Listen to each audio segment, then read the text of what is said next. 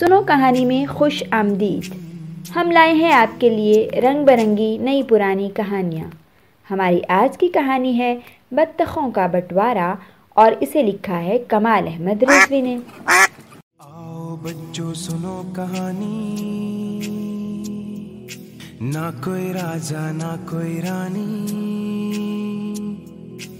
آؤ بچوں، سنو کہانی، نہ کوئی راجا، نہ کوئی رانی، چڑیا اس میں، طوطے اس میں، ہرن زرافے ہاتھی اس میں چندا ماموں جل مل تارے، پھولر کانٹے، پتے سارے، پیڑ ہے اس میں اس میں پانی۔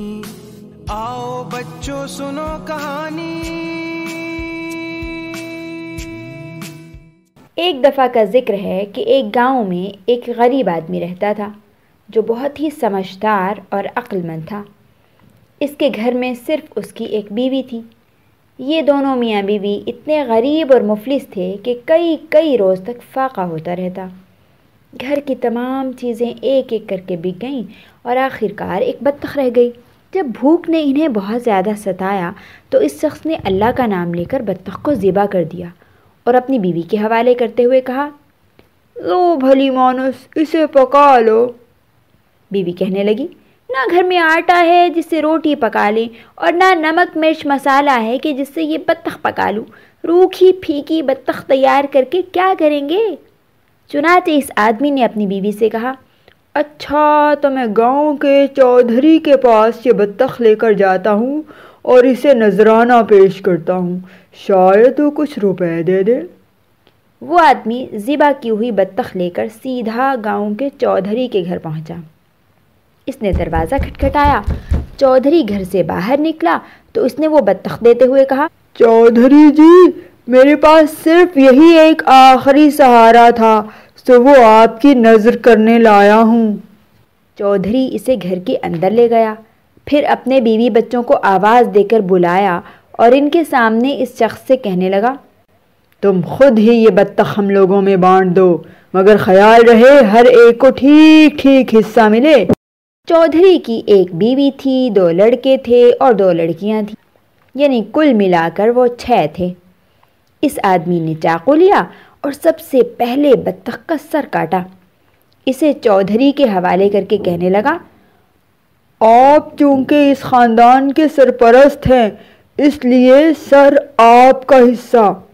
اس کے بعد اس نے بطخ کی ناک کاٹی اور چودھرائن کے حوالے کرتے ہوئے بولا، آپ اس گھر کی مالکہ ہیں، اس لیے آپ کو مرد کی ناک کی حفاظت کرنی چاہیے۔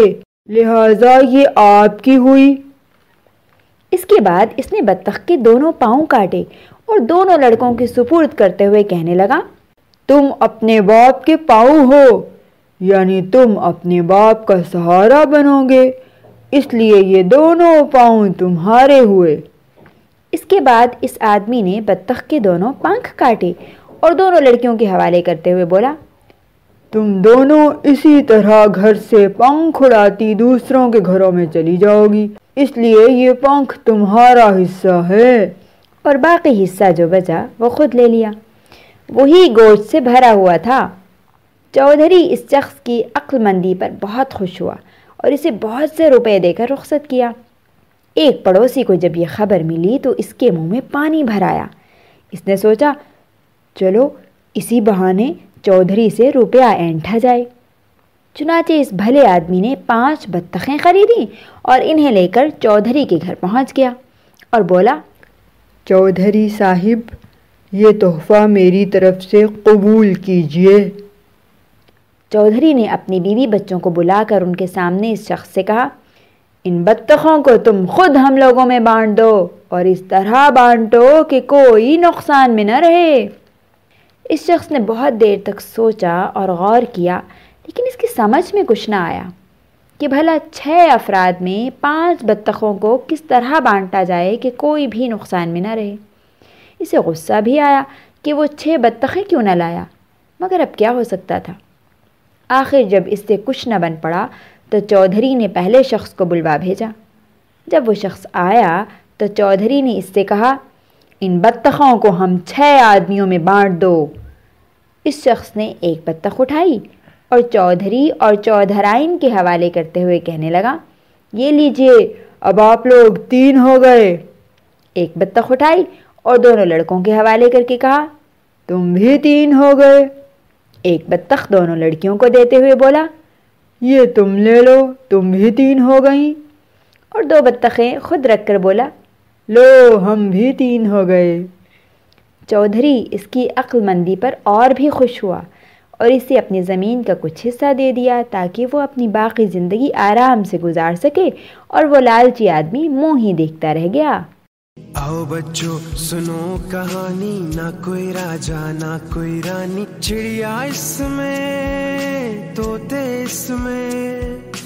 ہرن زرافے ہاتھی اس میں چندا ماموں جھل مل تارے، پھولر کانٹے پتے سارے۔ پیڑ اس میں اس میں پانی۔ آؤ بچوں سنو کہانی۔